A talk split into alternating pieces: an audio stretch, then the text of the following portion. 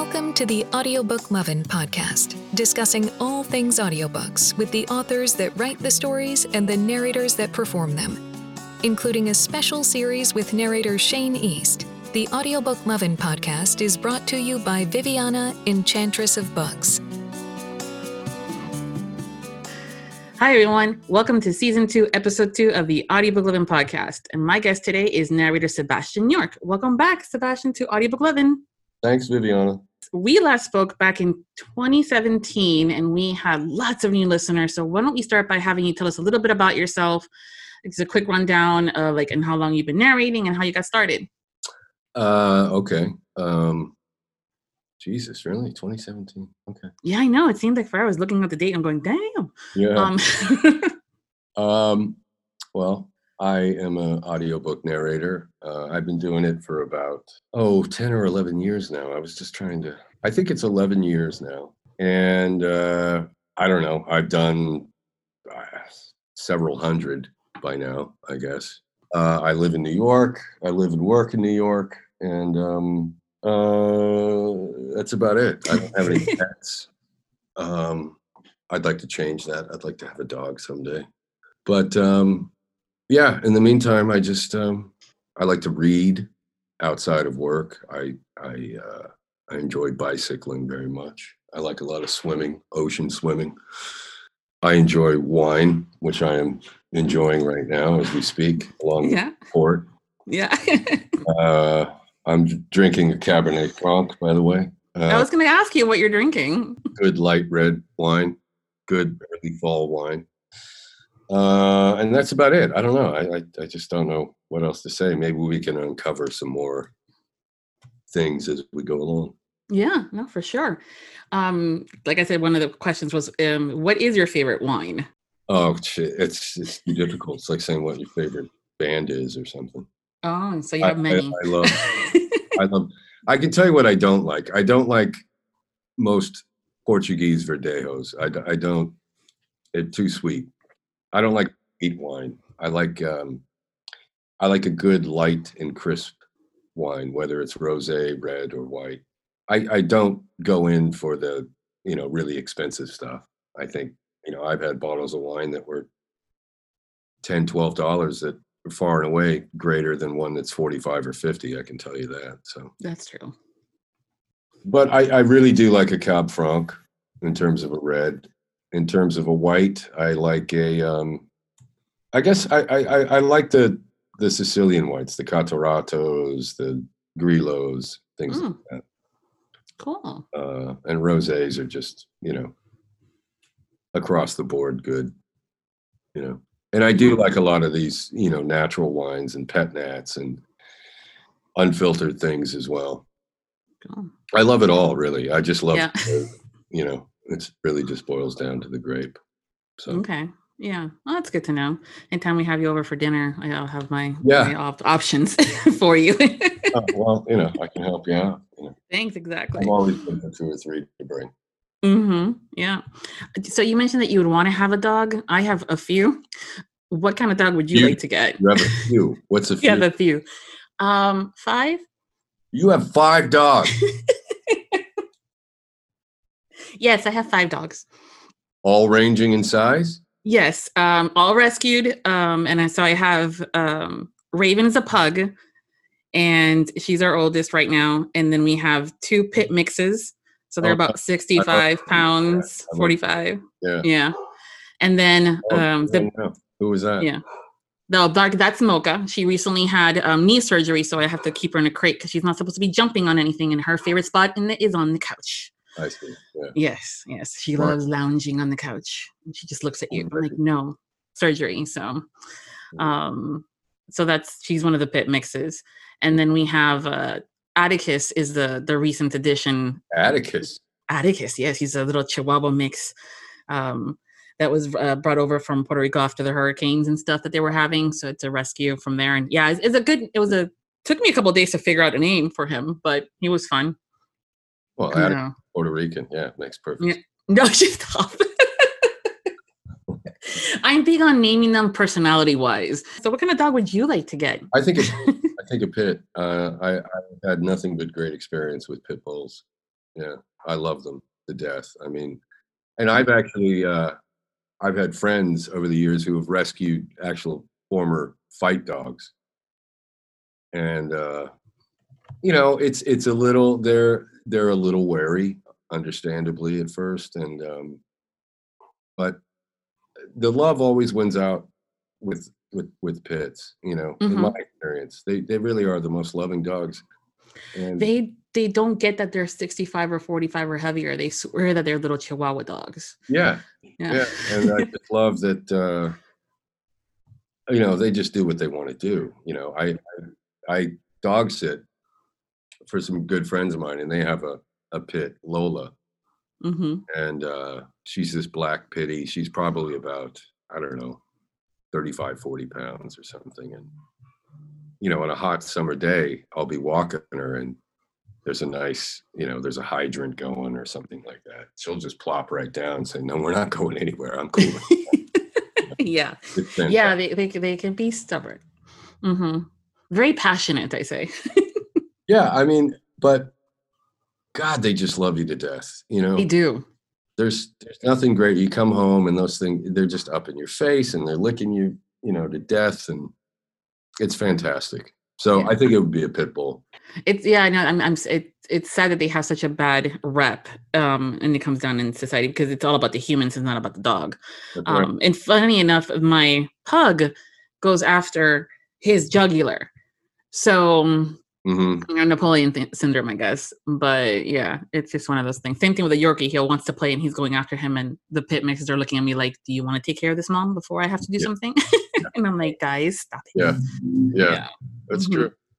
Yeah, that's play to them. It yeah. is, yes, and yeah. I've I've to learn to let them do that a little they bit. Like, they like to they like to spar, you know. They like they like it. So, mm-hmm. which is what I like too, you know. Yeah, I like to wrestle with, with a dog. Yeah, it's fun. Yeah, and it's better to do it with one that that, that size, and they're good. Right. Like I said, it's all about training too. Mm-hmm. One of the things that we talked about back a few years ago, um, I had asked about what was your worst habit. And that's a question that I sometimes get when people listen to it. And you had said that it was Mindy. Oh. So now. uh, I wouldn't say she's my worst, but, you know. Yeah.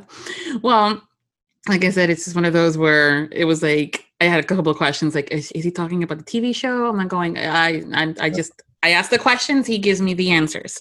What would you say is your worst habit right now, like as of today? Is it still Mindy? uh, no, no. Uh, uh, my worst habit today. Hmm. I, I, I guess anger. Mm. I get, I get, uh, I get really pissed off sometimes, and uh, just because of what's transpired in the last several months, whether it's political or uh, societal, or I just get really angry with. You know, it, it's just anger. It's something that I, I've kind of battled my whole life. I got a hot temper, you know, and um, and it's quick. You know, the the irony is that it really comes easily during the work. I can really just, if a scene calls for anger, I can just turn it right on, no sweat, no problem. And uh, but you know, it's I'm I'm not a violent person. I don't. You know, it, it's nothing like that. It's just it's something. It's it's this. Um, it's just something that that is brewing and then bubbles to the surface. And I, you know, I can, I can lash out at friends. You know, in, in conversations. You know, in, in typical just friendly conversations, I can lash out. I can disagree with somebody. And and again, you know, I I don't necessarily yell or anything, but I, you know, I will challenge people. And um, sometimes that can be perfectly fine. It just it depends on the company, I suppose. But uh, when when it's with your friends, you know, it's I've been called out on it, and I think you know anger is the result of any number of other emotions, frustration, you know, some kind of sense of confusion, mm-hmm. and uh, well, loss you know, I, and emo- you know negative yeah, anything just, yeah you know, sadness I, yeah right and sadness and you know those are those have been pretty prevailing emotions over the last four or five months. You know, it's being in New York and seeing what we've gone through um, and being so close to it in certain respects as just, and then I see the way the federal government has reacted and, and, and the fallout and, you know, its approach to some reasonable understanding, let alone a um, handling of it. Just really, it can still just really piss me off. I just, you know, I think it's a, it's just a bad situation. And, you know, like so many other people, I, I got to take a break from the news for two or three day stretches, you know? Yeah, I think it's it's something that we've all had to figure out how to handle and find our happy places and yeah. disconnect. Yeah. And yeah, and I know a lot of friends have sometimes just done little hiatuses away from social media, which you don't have any, so you don't have that issue. Um. No, but I have what's worse. It's called the the news. News, yeah. No, I hear you.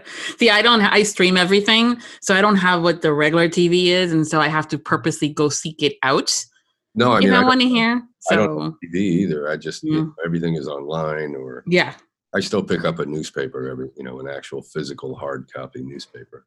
Nice. So what do you do to find that happy, happiness on, on those days that you're going, ah, you know? Well, we did mention wine. Wine. Is- yeah. uh, wine. Got it. um, I take a lot of bike rides. Um, Any kind of exercise. I like to walk a lot as well. Um, I'll, you know, I'll put on some headphones and I'll just listen to music that that I really like, or I'll just stay at home and I'll put on some music. Um, I like having nice dinners with with my lady. You know, we we like to cook a lot, and so that helps a lot. And she and I can we talk and we'll have you know we'll converse about certain things and. That always helps a lot. And then there's friends, you know, I can find a lot of compassion and a lot of simpatico among, among my friends, despite that earlier, you know, nobody ever gets, you know, it's ha ha ha, there he goes again, you know, but yeah, I, I, I just, um, I just, you know, turn off the world, you know, you got to tune it out. And I do it through music. I do it through a book. I'll do it, you know, like I said, I'll walk, I'll take a bike ride and just exercise it out, you know. Yeah. E R and X O R. Got it. So you cook? Oh, yeah. What do you love to cook? Like, what's your favorite dish? I make a lot of pasta. I make uh, uh, a lot of meats. I make a lot of uh, Asian things. Um, mm-hmm. Just a lot of grains, a lot of meat, a lot of mm-hmm. uh, a lot of vegetables. It's a very balanced diet, Viviana. Yeah. Wouldn't be like very manly man. No, I can't. No, but you know, it's uh, you know, and anything that that pairs with the wine. Wine. It's true. I hear you. I'm partial to my pastas mm-hmm. and my carbs, certain things here and there, so I get it. Mm-hmm. And plus, we're coming into the season of slow roasted meats, which is very, very exciting. Yeah. yeah. Yes. True. Yes. Cooler weather. You know, more stews. Yeah. Are you still making your world famous peanut butter and jelly sandwich with pickles on the side? Yes. Yes, I am. It's a great snack. It's a booster, as they say. Uh, I need a boost. And I know that there's a variation of that one where you have it's a peanut butter sandwich with white with white onions. Oh, yeah, yeah, yeah. Yeah, it's really good. Peanut butter and white onions. It's delicious. I've, I've yet to try that. Yeah. Mm-hmm. Have it with the seeded roll, too. Oh, okay. I'm going to go to the grocery store, order the, the one roll. Well, I had a friend years and years and years back, very good friend, and he turned me on to that. Uh, I thought he was crazy, too, and then I, I took one bite and I was hooked. Have you developed any other um, interesting food combinations while we've had all this time at home? Um, it's hard to say because, uh, you know, we cook, we cook probably at least five days a week, um, and we're always just picking up uh, – all kinds of different recipes and everything. So I, no, I don't think, I mean, it's just kind of an ongoing exercise. We're just always looking for something new and good to make. I'm just trying to think if there's been something that's, uh, no, I, I no, there hasn't been any more experimentation. Yeah. Yeah. Good. Okay, cool. I mean, I love to cook too, but it can be a pain in the ass to come up with different meal plans and, you know, varieties and stuff like that after a while. Do you guys do like cook shows and watch cook shows, or is it more like a book or the internet? How do you guys find these different recipes? Uh, mainly books and internet, uh, stuff like that. And some cook shows. Yeah. I mean, I, I, I like to delve into an old Julia Child's show every again. Every now and again, that is. Um, um, but, but yeah, mostly books. Mostly books, I have to say. I have an entire bookshelf with um, book like case rather with uh, cooking books and stuff and things that I've been gifted. And I'm like, as long as it has pictures, I yeah. can do the cookbook. But there was a great show. Um, it, it's crazy. There was some trend about, I don't know, ten, fifteen years ago among musicians who, I mean, it makes per- perfect sense. I mean, a lot of artists love to cook. And, um, but there was a guy named, uh, Blixa Bargeld. I don't, I don't know. He was, he was, uh, he founded this German band called Einstürzende Neubauten many, many years ago. And he, um, had a cooking show for a short amount of time, but, but he cooked really, really great stuff on it. And, uh, you know, if any listeners want to check it out, Blixa Bargeld, that's B A R G E L D. Blixa is B L I X A. Uh, highly entertaining individual and a great cook, I have to say. So every now and again, I'll go check out old episodes of that. It's pretty It's pretty funny, but yeah, I know with all the streaming services and they have so many different cook shows. There's one, um, it's called, I think it's called like Chef, and it's based on, it's a, I forgot he's a producer and did a movie and it was about a food trucks. And so he's been interviewing people and the variety of actors and musicians that have been doing the shows with him, and they cook stuff and you're going, wow, okay, that looks really good and yeah. interesting. You know how to do that. Yeah. So that's really cool. There's an Italian guy too. Um, Uh, I don't. You speak any Italian? Very little. Um, I can understand it because of the the Spanish that I know. Oh, okay. So, yeah. Well, there's a guy, uh, Giorgio. Uh, a huge guy. It's really funny because he goes in and out of. He'll he'll get huge. He'll get. He'll be four hundred pounds, and then he'll go on this diet, and he'll lose two hundred pounds. He's done this like ten fucking times. It's incredible. And, um. He is so great watching this guy cook because he's tasting it the whole time. And he's just, he has that, um, he's just got that Italian character that you instantly fall in love with. He just loves the food that he's doing. He's very excited about it, but not in an overbearing cheerleader kind of way. It's very, oh, yes. um, he just loves what he's doing, and watching him cook is just, uh, it's an art form in and of itself. And he's always in these, you know, some terrazza, you know, in, in Sicily or something, or, you know, on, on the coast of the Adriatic, and he's grilling, and, and it's a beautiful night, and he's sipping his wine as he does, goes about his business. And um, it's fantastic. It's just entertainment alone. I like when their shows are like that, that you kind of get to, you get a little bit of uh history of the dish or where it came from, and it's not just, you know, put the grill marks on this and add the onions. Oh yeah. You know, I, yeah. I like more of that info stuff. Yeah, I mean, well, he, um, you know, he's just he's just moving along as he goes. Everything is just being put into the, onto the fire as he's going. It's all in real time. I have to look him up, yeah. Mm-hmm. Yeah. To check him out. Yeah, and. uh He's spent, yeah, it's just, it's highly, highly entertaining. And he, and he's a beautiful cook, you know, just watching the guy slice things and his hands and the way he moves the food around in, in the pan and things like that. You know, it's just, it's intoxicating, really. It can be very melodic and, you know, yeah. very easing. And, you know, when there's yeah. a pattern to it. Yeah. um, the other thing that we talked about last time, which took you by surprise, complete shock, was that you are like an auto buy for listeners, that you have this huge following that absolutely loves and adores you and will pre-order the book as because it just says Sebastian York on it. Yeah. And you're like, really? And I'm like, yeah, yeah. And I like almost had to convince you. Um, and so now fast forward, since the last time we talked, and the industry of audiobooks has grown exponentially, and it continues to climb in trends and sales and stuff like that. So your audience has also continued to grow. And I know that because you're not on social media, you don't get to see some of this stuff. But I kind of wanted to get your thoughts on the following, because you now have an official fan group that currently has seven hundred thirty-seven members. And wow. It grows daily. Easy. So, yeah. And they are a great community, and they're a great group. And um, I have Mandy, who helps run that, and she is on top of everything, does Trivia Tuesdays, and they talk about your books and your performance. And just kind of want to get your thoughts on that whole, you know, going a few years ago, we're like, wow, okay, I have auto buys, and now I'm like, okay, cool, now I have an official fan group.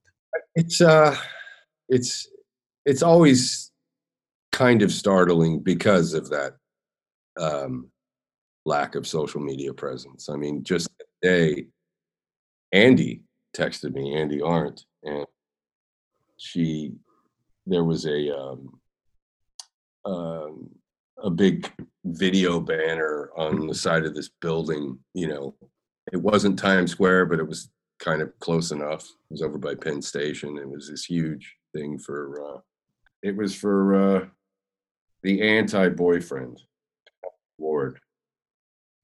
And it's this big, huge billboard, you know, it's, seems like it's ten stories high or something. So, you know, she texted and said, hey, not bad or something.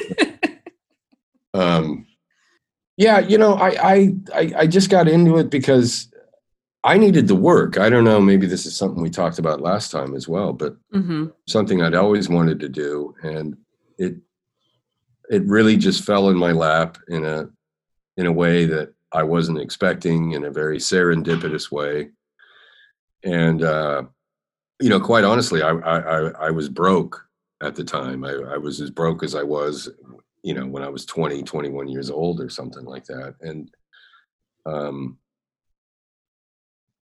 I met a guy named Ethan Donaldson, and he said, you have a voice for this and one thing and another. And so we got the ball rolling and we made a reel. And then he, it somehow landed in the hands of um, a few people, namely uh, Louisa Solomon at Simon and Schuster. And it just, it went from there. And, you know, it wasn't by any means a steamrolling kind of event. It took, it took a couple of years, I guess. And then uh, after, what was it, Tangled, I guess. Yes.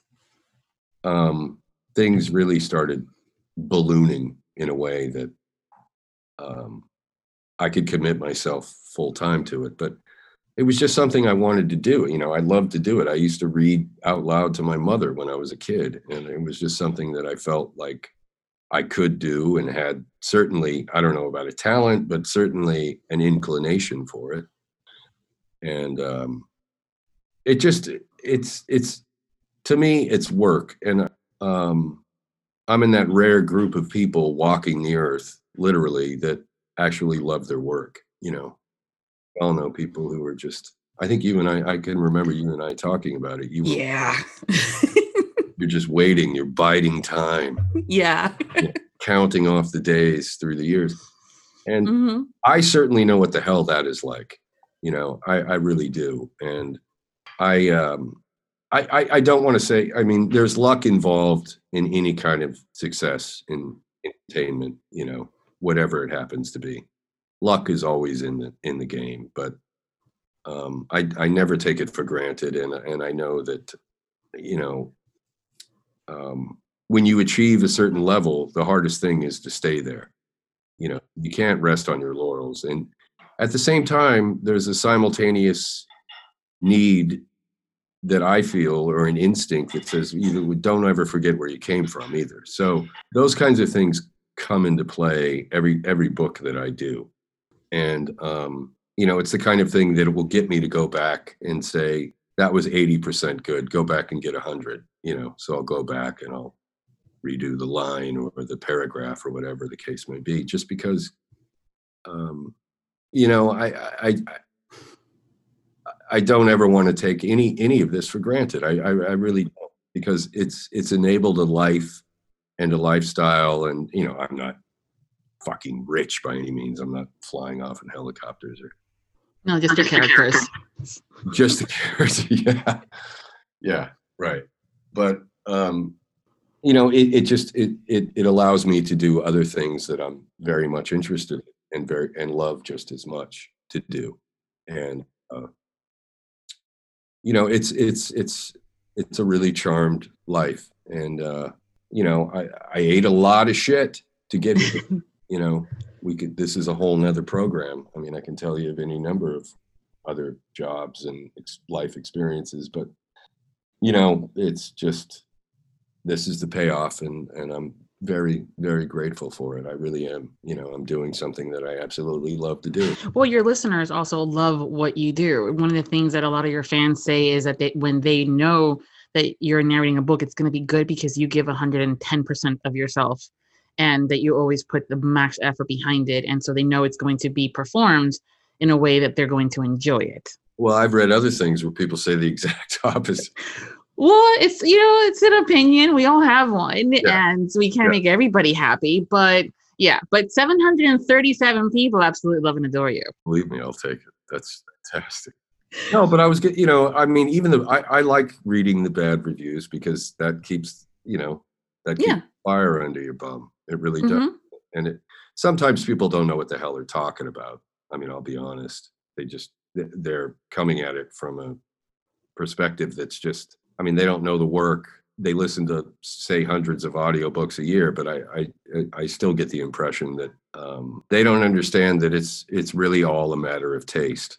Oh, yeah, exactly. And, uh, but then there are other people who who really have very cogent and and and incisive things to say, and I, I pay attention to that. I really do. And it knocks around in the, in your head for quite some time, believe me. So.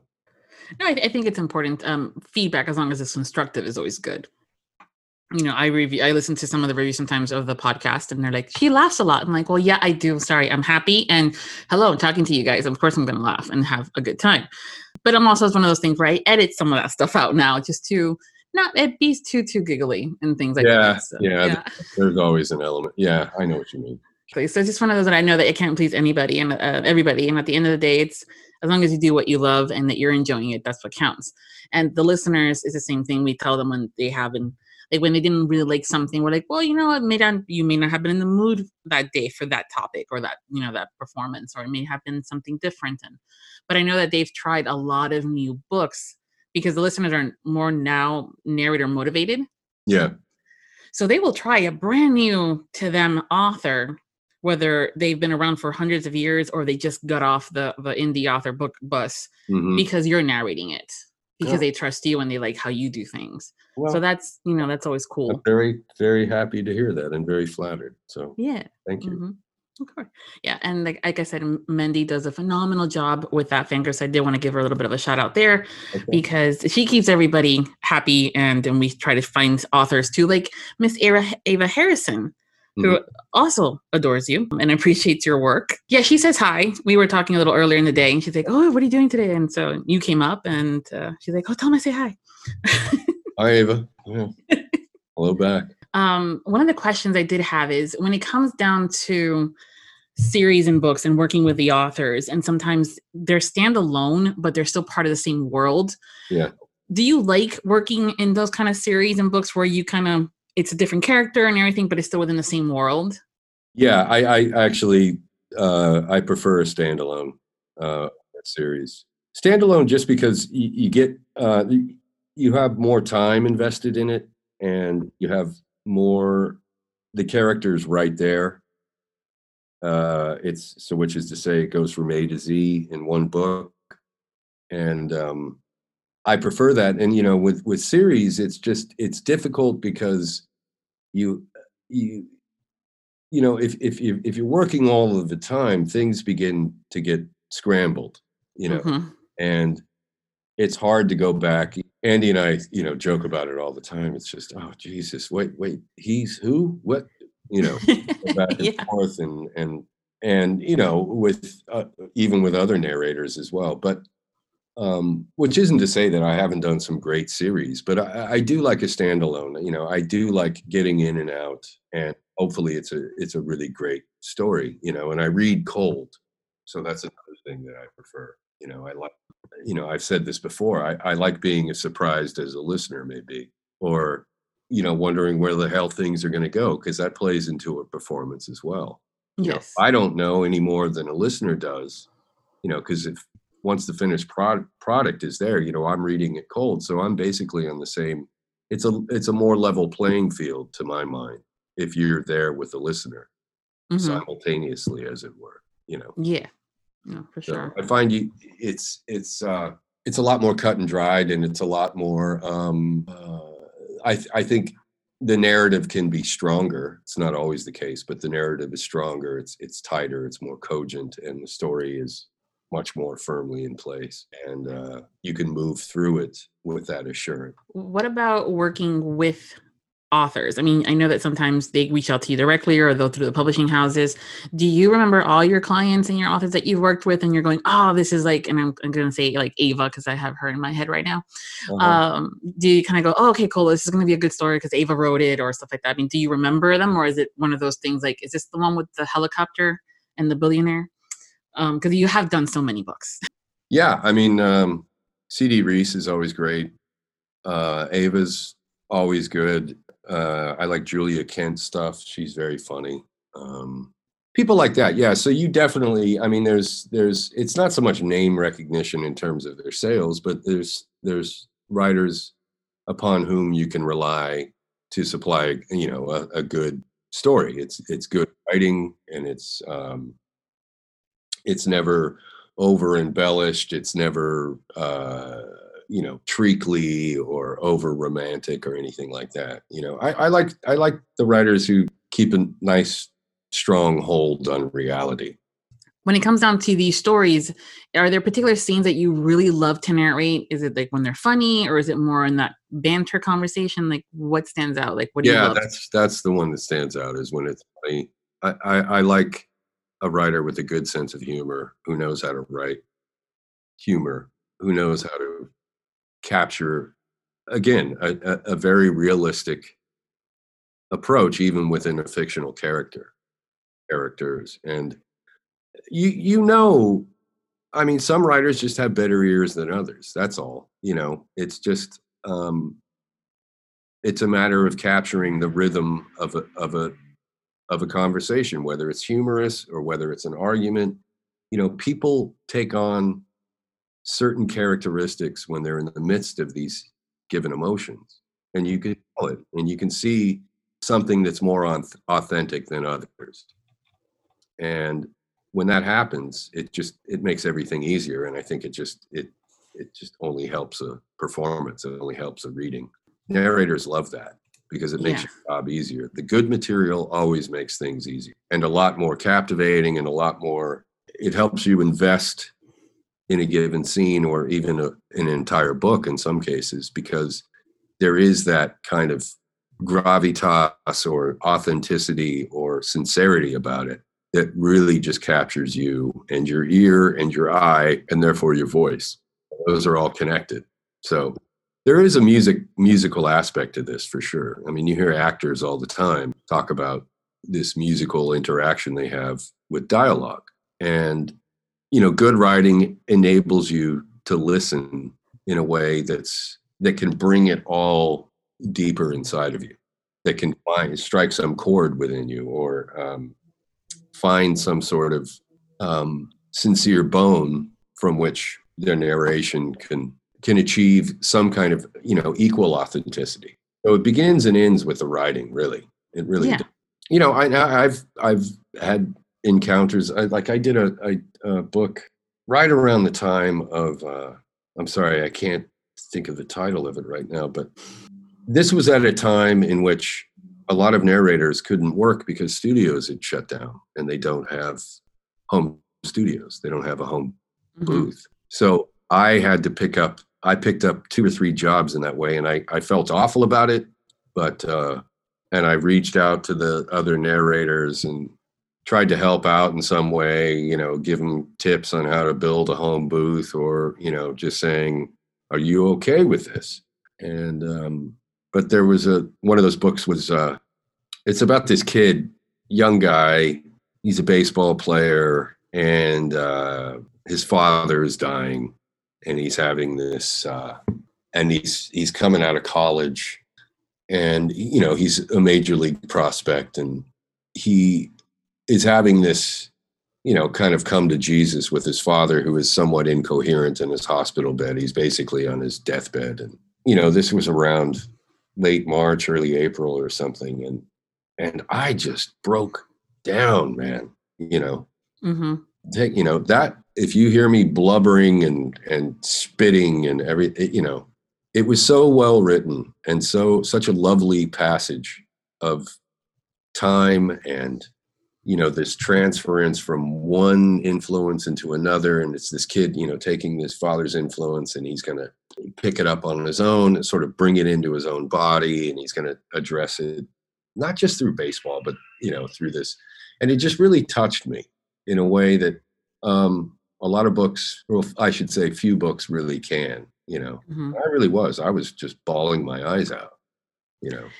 Yeah, there's a few of you narrators that can really bring that emotion into it. And we can tell that you guys were crying, and then, then you're making us cry. And then we're it's like, ah. No, it was really unexpected, you know. And yeah. I I uh, I finished it. I finished that section. And uh, I chalked it up to just so many things that I, you know, had to either tamp down or, or you know, I mean, what's great about great writing is that it will... it's spooky in the sense that it can really sneak up on you and surprise yes. you in a way that is so um, unsuspecting and yet and yet uh, totally fulfilling, in the sense that you never saw it coming, and then you realize that it it it has some sort of association with what's going on in your head or what's going on in your life at a given time, you know? Yes. Yeah. And that's what I mean by the authenticity, because when that, that rare little moment strikes, you know, it's just, it's, um, it's very revealing, you know, it's not easy to get through, because you do recognize it as it's happening. All of these associations are firing away in your brain, even as you're reading these words. And, um, so I, I don't know what to say after that, you know, it's. Well, I think it's, it's the idea that the, the words can be as powerful to bring up an emotion, whether it's the sad in one or the, the, the favorite memory. Sometimes that happens when they're describing something, or it takes place in a city or a restaurant that you were used to go to when you were a kid and you remember something fun happening. It's when they can evoke some form of emotion inside yeah. you that you don't expect. Right. It's because it's supposed to be a romantic comedy, for God's sakes, right? Uh, no, no, yeah. You know? I mean, there, there is that element, but um, it's just, you know, it's just great, you know, great writing will surprise you. You know, really good, great writing will, will surprise you, and, and it'll bring up moments and events and circumstances which you just don't see coming. And then they yep. pull it off in a way that just really makes it, um, you know, if you're a teenager, it it's just you, nobody knows that book like you do. You know, yeah, that kind of event. You know? Yeah. And, um, of course, as you grow older, you just you think, Jesus, you know, I I never knew that, or you never suspected. I shouldn't say you never knew, but you never suspected that something could grab hold of you in such a, in such a gripping and sincere way that it it alters your performance for the mm-hmm. better. You know, always for the better. You know, so when you recognize that, you really just got to go full bore. I mean, I, I, my finger was kind of hovering over the pause button a couple of times, and I just said, "Fuck it." You know, you got to keep. That was another. You know, you're you're you're kind of battling with yourself as things, good or bad. You know, it's always there's always. Uh, I don't want to say a little voice. It's an instinct, I would say. To me, that's more what it's more of a. It's less intellectual than it is, you know, visceral, I suppose, but um but that's the thing that it, well, I, I guess that's it, you know. I mean, if if a piece of writing can tap into your guts as opposed to your brain, you know, your heart is part of your guts, you know, it's part of your yeah if it can resonate some form of emotion, if, if you can really touch that, then that's just that's the best, you know, that's the best you can hope for. Exactly. Which is great too, when as a listener, when we get to see hear those performances from you guys, that it has there's something in the voice and the tones we can tell, and that just adds more to our listening ex- experience and can bring out even more emotion on our end too. So thank you for that. Really? Um, mm-hmm. The um, but we're also human, and we all make mistakes. And there's sometimes when we're doing things at our jobs that we make a mistake and we laugh. So for you guys, your mistakes are kind of recorded. Um, what's been the funniest error that you've made while recording? Well, I uh, this is actually a good story. Um, this is a few years back. I was doing one of those awful book, and uh, which we all do. All right, let's face it. We're not. Nobody's going to name any names. There's something called alt, which stands for alternate. So when you're recording, and you come across typos all the time, and so you'll read a line that you know has a grammatical typo or some sort of typographical error. You read it as it is, and then you say alt, and you read it in a more correct grammatical fashion, right? Mm-hmm. So I was just doing this left, right, front, and center with this one book, and you know, I was pissed off at the editor and this so-called proofreader and, you know, the pe- everybody involved in it, because it was just a sloppy piece. And so I mentioned anger. You know, I was going to be like, hmm, okay. So I, I didn't realize that uh, I, I had kept the play button running, and I, you know, I didn't, I didn't dub it or punch and record. You know, I didn't go back, you know, I, I didn't necessarily throw a tantrum, but I was just, Jesus Christ, this one fucking thing, you know, it's always this one word, you know, just this this monologue you have with yourself, you know? Yes. And I thought I had covered it up. And so I sent off the book, and the editor, to have fun, sends back this this quote it, via email. And I didn't I didn't know what he was talking about.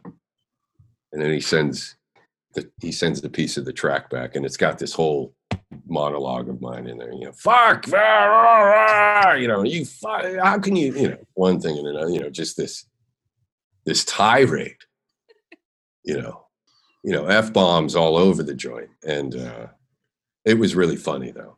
And yeah. so it was really funny. I mean, because he gathered, he, he knew what was going on. And so he never would have done it otherwise. And uh, yeah. Um, so, you know, that wasn't so much embarrassing, but you asked if there were embarrassing moments? I, I, no.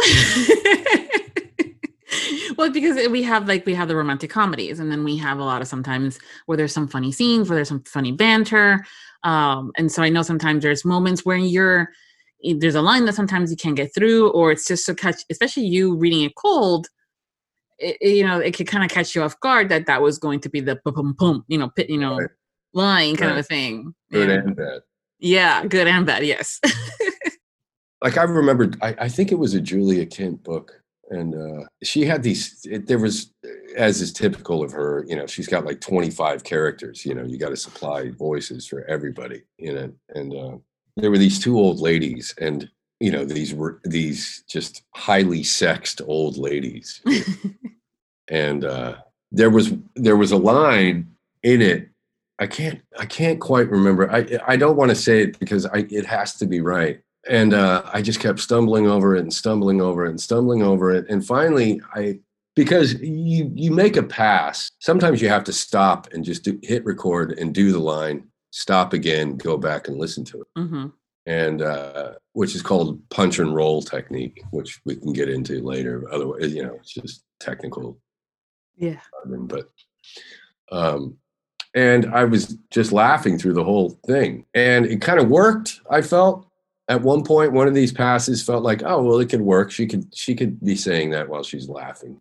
And uh, so I, I, I let her ride. And, you know, I, I I guess a month or two went by. And it wasn't her who got into I, maybe it was Andy or somebody else just said, man, that line. How did you do that line? And I said, it's because I was fucking it up for twenty times, you know. I had to just settle on something, you know, yeah. and uh, and I just, you know, I like to keep moving. So I wasn't going to just sit on it for a day. And, you know, other, I like to just keep plowing ahead. So I just, I'd spent enough time on it as is. And I picked the best that I thought was hopefully the best. And when, when another narrator contacts you and says, you know, that was really great. How, you know, what the hell was that all about? You know, that's always a nice compliment. Yes. Yeah.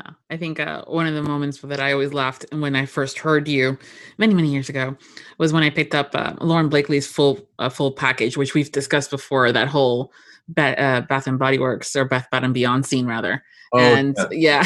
Yeah. yeah. yeah. And yeah, so that's that's yeah. still one of those like, oh, yeah, that, that scene is still cracks yeah. me up. So yeah. it's always good to hear that you guys also laugh on, in places where oh, it's yeah. supposed to be funny. You know, and it's just something you don't expect from her. And she just, you know, there's mm-hmm. this kind of um, antagonistic, you know, streak. And I, I think I brought it up with her, you know, I said, you, you got to bring out more of the dark every now and again. You know, that was the best writing you've ever done. So yeah, my mind, but mm-hmm.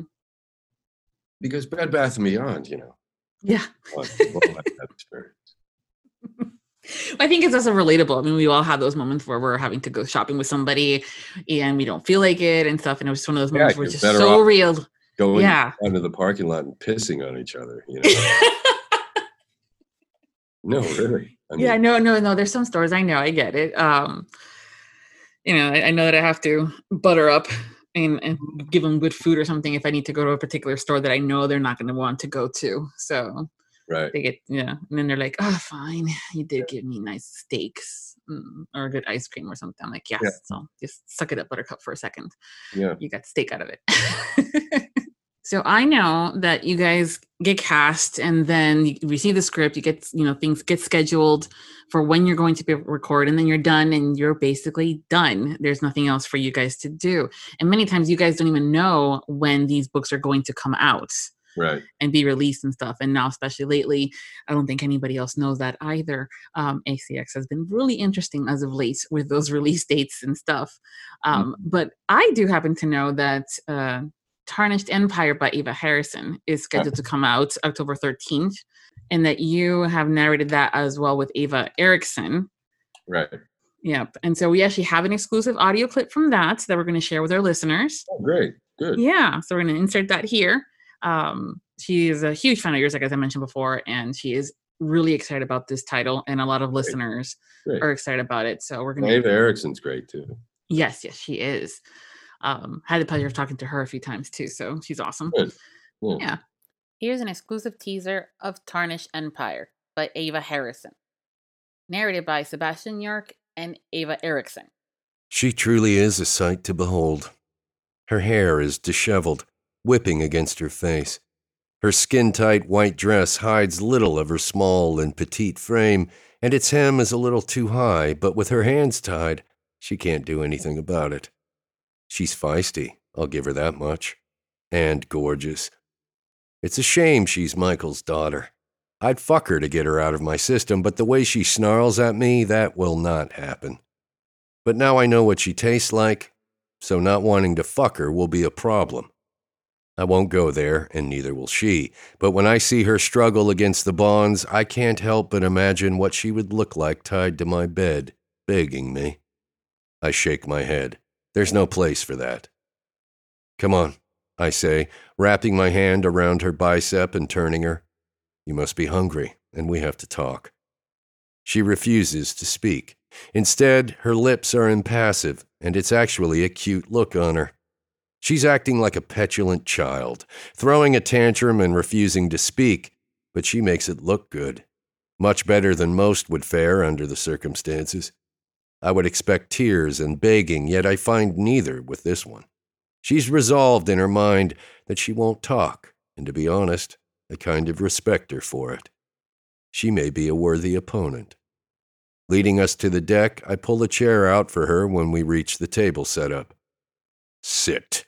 I growl, not at all liking how much I enjoy staring at her. I can't have any distractions now. So before we go, um, why don't you tell us a little bit what you're working on now, if you can share? Well, there's there's what you just mentioned, Tarnished Empire mm-hmm. by Ava Harrison. The Boyfriend Effect, Kendall Ryan. Mm-hmm. Uh, Showtime, which was a really, that was a really... Yeah. That was an entertaining book. By Tana Fensky. Is that how you say her name? Fensky? Yeah, I think so. Yeah. Um, that was a really good time, I got to say. There was actually really good moments and in that. Do you, do you know the premise of that one at all? No, no, I have not seen. So sometimes you guys get this stuff way before the audience even knows um, the book is being, you know, created. So um, you want to share it? Well, there's so many books too. It could be that's already been shared, and I have no clue. Yeah. Um, it's just about this. Uh, it's a reality T V show that takes place. This production company that's run by a family uh, takes over an old uh, ranch that was run by this cult in Southern California. So it's pretty fun, you know. It's, it, it just have this very interesting premises, yes. Yeah, you know, I mean, and that's that's refreshing, you know, yes. To have a premise like that that's just so out of left field. Thank you so much, Sebastian, for taking the time to chat with me today and returning as my guest. Appreciate you. Thank you. Thanks for having me. It's always, I love talking to you all the time. So while Sebastian doesn't have any uh, current social media accounts, we um, do invite you to join his official fan group, and we'll give you all those links for you guys can just have a nice little community of all the fun about Sebastian's and to figure out the upcoming releases, get some exclusive content there too, because the authors love to pop in and share some of these goodies with us. So that's always a good thing. We'll include that information in the podcast episodes at the Viviana Enchantress of Books website. And until next time, happy listenings. A heartfelt thank you to all of our Audiobook Lovin' Podcast Patreon. Special thanks to Susie Vanderham, Michelle Sutton, Jing Kemp, Jen Franklin, Brittany Cottingham, Kimberly Reed, Leanne Schwartz, Danny Johnson, Christine Cox, Christy Reitz, Jennifer Graham, Cindy Pittman, Mendy Summer, Jenny Johnson, Jesse Stafford, Chrissy Font, Rhonda Pezzarello, Evelyn Clarisi, Michelle DaCosta, Emily Dye, Michelle Bestard, and Farah Blair. The Audiobook Lovin' Podcast has special Patreon access levels. Join today to receive early access to podcast episodes, exclusive content with our guests, and much more. Support the podcast by becoming a patron at www.patreon.com forward slash audiobooklovin. We thank you for your support. Thank you for joining us on the Audiobook Lovin' Podcast, hosted by Viviana, Enchantress of Books. For links and more information discussed in today's episode, previous podcasts, or the Audiobook Lovin' series, please visit our website, viviana enchantress of books dot com. If you enjoyed today's episode, please leave a positive review wherever you listen to our podcast. Until next time, happy listening.